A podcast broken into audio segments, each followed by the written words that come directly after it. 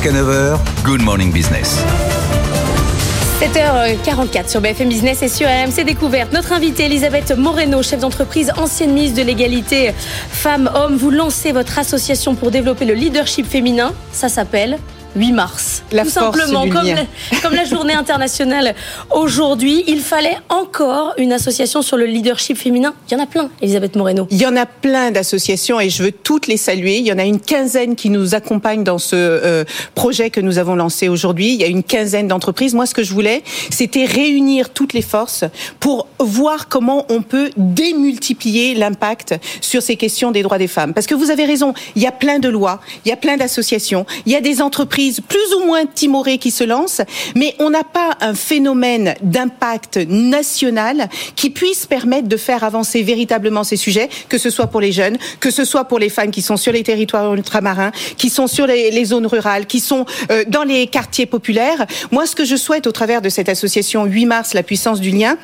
c'est réunir des volontés individuelles, des femmes et des hommes qui sont extrêmement impliqués sur ce sujet, qui ont envie de pousser les barrières et qui ont envie de partager avec les femmes leur savoir-faire, leur expertise, leurs compétences, leur réseau pour faire en sorte que davantage de femmes réussissent. Alors selon vous, Elisabeth Moreno, qu'est-ce que qu'est-ce qu'on qu'on peut faire? Parce qu'on voit que quand on met des quotas, ça fonctionne. Par exemple, les La loi Copé-Zimmermann Ah oui, l'a montré. Absolument. 44%. La France est première au monde. Absolument. Equidip a sorti une étude, je Ouais. crois qu'il y a deux jours, qui dit que la France est championne du monde Monde, ouais. sur ces questions-là, grâce euh, à la loi Copé-Zimmermann, à la loi de Marie-Pierre Rixin qui a Ouais. été votée et qui va être mise en œuvre dans quelques Bah oui, temps. ça, le congé dans les parentalité. CODIR et les COMEX, ça aussi. Là, Absolument. on est en retard. On espère qu'on aura le même effet que la, la, la, la, la- la loi Copé-Zimmermann. Mais absolument. Et pourquoi justement j'ai créé cette association? Parce que je me rends bien compte que les lois ne suffisent pas. Vous savez, la première loi en faveur de l'égalité salariale entre les femmes et les hommes, elle date de 1972. Ouais. Plus de 50 ans après, on a un écart salarial de 16% à job égal Ouais. entre une femme et un homme. Pourquoi? Les femmes sont aussi compétentes, aussi motivées, aussi euh, euh, capables que les hommes, mais il y a des stéréotypes et des préjugés tellement puissants que le sujet des lois ne suffira pas et qu'il faut se souder et avancer ensemble pour y arriver. Enfin, on le sait, Elisabeth Moreno, qui est le problème Le problème, c'est l'enfant, c'est la maternité. PwC a fait une étude là où ils ont, ils ont sorti euh, ce chiffre. Il faudra 50 ans pour arriver à la parité à partir d'aujourd'hui. Pourquoi? Parce qu'on a toujours cette pénalité de maternité. Vous avez raison de souligner que les femmes euh, qui s'arrêtent pour avoir des enfants, et heureusement que les femmes s'arrêtent Oui. pour avoir des enfants et pour avoir des familles, on sait que combien la, euh, euh, il est important de peupler notre pays, eh bien, ce sont elles qui sont le plus souvent pénalisées par le congé maternité. Elles sont souvent mises dans des boîtes, on les oublie, on oublie de les augmenter. L'index égalité, ça fait presque, ça fait cinq ans presque, jour pour jour, que Muriel Pénicaud a lancé l'index égalité professionnelle.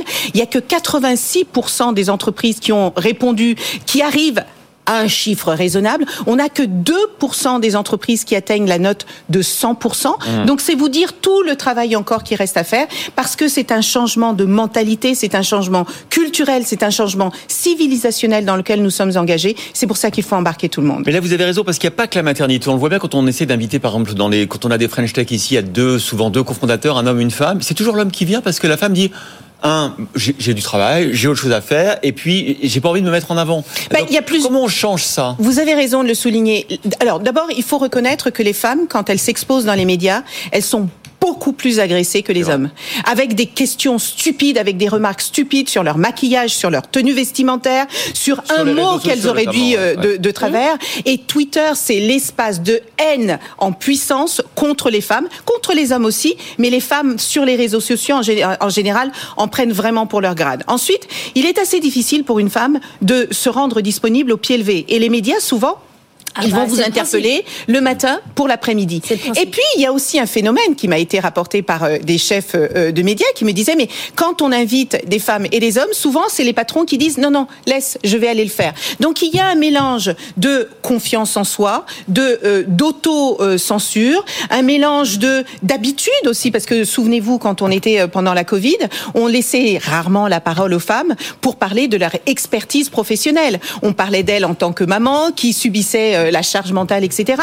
Donc la manière dont on représente les femmes est importante, la manière dont les femmes s'entraident est importante. Cet après-midi, le président de la République rendra hommage à Gisèle Halimi. Moi, je me souviens qu'elle disait que euh, il est toujours un peu dommage que les femmes qui étudient, que les femmes qui ont accès au savoir n'aident pas les autres femmes. Et moi, je dis qu'il y a une place au paradis pour toutes les femmes et les hommes qui aident les autres. Il y a plein de bonnes raisons de ne pas venir dans les médias, Elisabeth Moreno, mais moins il y a de femmes, moins il y a de femmes. Et moins il y a de femmes dans les médias, plus les modèles de réussite montrés ne sont pas divers. Donc à un moment donné, il faut prendre cette prise de risque. Il faut que les femmes répondent à l'appel des médias. Il faut qu'elles s'organisent. Il faut qu'à un moment donné, euh, elles puissent venir. Sinon, on s'en sort pas. Alors, ce que vous dites là pour les médias est vrai pour le monde de l'entreprise, pour toutes les sphères de pouvoir. C'est pour ça qu'il faut accompagner les femmes qui souhaitent être accompagnées.